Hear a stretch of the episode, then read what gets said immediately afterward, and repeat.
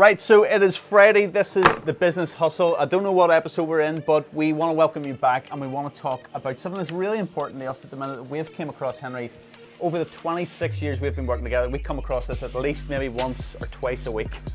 it's one of th- those things that is the bane of all businesses that just seems to appear and destroy the, the joy that's inside your business. Henry, what is it? What is it? It is that famous um, sentence I did not know you done that.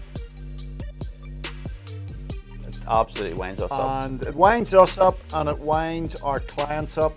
And it actually has caused offence between friends over the years or colleagues where they got a bit of business somewhere else and all of a sudden a person said, Why did you not come to me for that? Mm-hmm. And, and that's part of the strategy that we do here, Creative 3, is that we take all your components and all your elements out and we look for the low hanging fruit, which gets you obviously traction, and then we work on the wider brand.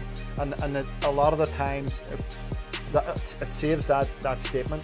Uh, that you know I didn't realise you do that, and, and there's a bit of a wind up, you know, in regards to when you're baiting your brains out on the treadmill of business, and all of a sudden so, someone turns around who should know.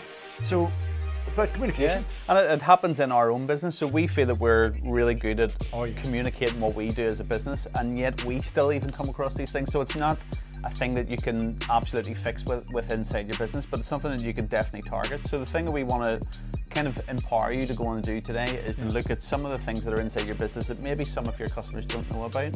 And it's all down to communication. And communication is like it's one of those things inside business that people get hung up on and people trip up on all the time and it's just communicating who you are what you do and what what's actually happening in behind the scenes as well that's inside your business Yeah, and David uh, McClure has an amazing stat just on that. Yes, Henry. So there's actually only 41% of marketing executives using customer experience data to inform their marketing strategy. 41%. So, yes, indeed. So there's actually nearly 60% of businesses not effectively communicating what they do to their customers and to the, the and the other business.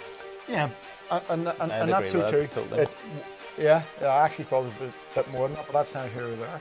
Because even though you had it yesterday, we, we, we are a full agency here. You know, someone, a good friend of mine, said to me about a year and a half ago, oh, but you're just all about the brand. You know, we're, we're actually a full agency here, video content, targeting on LinkedIn, Facebook funnels, which we're going to um, talk about uh, in a period of time. But it, it's getting down to the bare bones and actually writing a strategy around what you actually do and then work that with a content calendar together that allows mankind to know from start to finish what you do. People think because you put a couple of posts up and you go whoopie do, and it is good to build uh, brands through your posting. But if you if you've no strategy to that, you become ad hoc in regards to your message. And the key thing is whether you've got maybe three, four strands to your business, take a month maybe on each, Yeah. or take a week. Well, what do you think? well that's that's one thing i absolutely agree with is pick one thing and don't complicate your message so so many times people get lost with what you're offering you could have maybe 50 different services and when someone comes in your front door even at the front door of your website if they come through the front door of that and they see 50 different options it's going to confuse the life out of them. Yeah. one of the best things you can do is funnel people into choices. So pick a pain point of whatever's maybe a problem inside their lives or inside their businesses that your product or service uh, cures and show people that this is what you offer and this is how you can fix it and then just target people separately with those messages. Yeah. so don't try to be all things to all men. Yes you may have 50 different products or services inside your business but do your best to find those people that need that specific service and show them it and then you can cross-pollinate and, and cross-sell with some of your other products I, we nearly lost a, a job there about three, four months back. We were out with someone who's got three main elements to the business, and in many ways they were interactive to a degree. And I had to actually stop the guy and say, "Stop complicating this conversation, because this is your main core. Yeah. This is your secondary business, and this is a, a hustle that you're actually." And I had to bring him back and said, "Stop bringing." Um, the side hustle into the main business. Stop bringing your secondary uh, income into your side hustle. And we had to say, look, if you, if you I actually said, if you, if you, if you don't stop talking, you're, we're actually this is actually going around in circles. Let's work on your main business, and we'll as a sub brand come in come in with your secondary income and your side hustle. We will organically lift up through the process. Yeah, so it's important to look at what your core value is and what your core offering is, and make sure that's well presented to begin with, so you're not confusing your customers about all the other things that goes on in the background. And then start picking out some of the other features and services that you do, and just inform your your, your customers with that. And it's all down to communication. It's all down to how much you listen to your customers as well.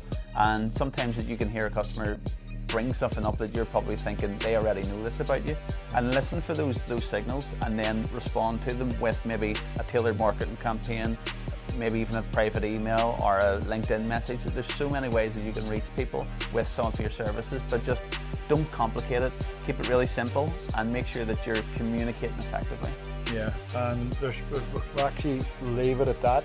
If you want, you know, drop us a, a DM and ask us the question. If if you um, if we know you, ask us honestly. What do you think you do?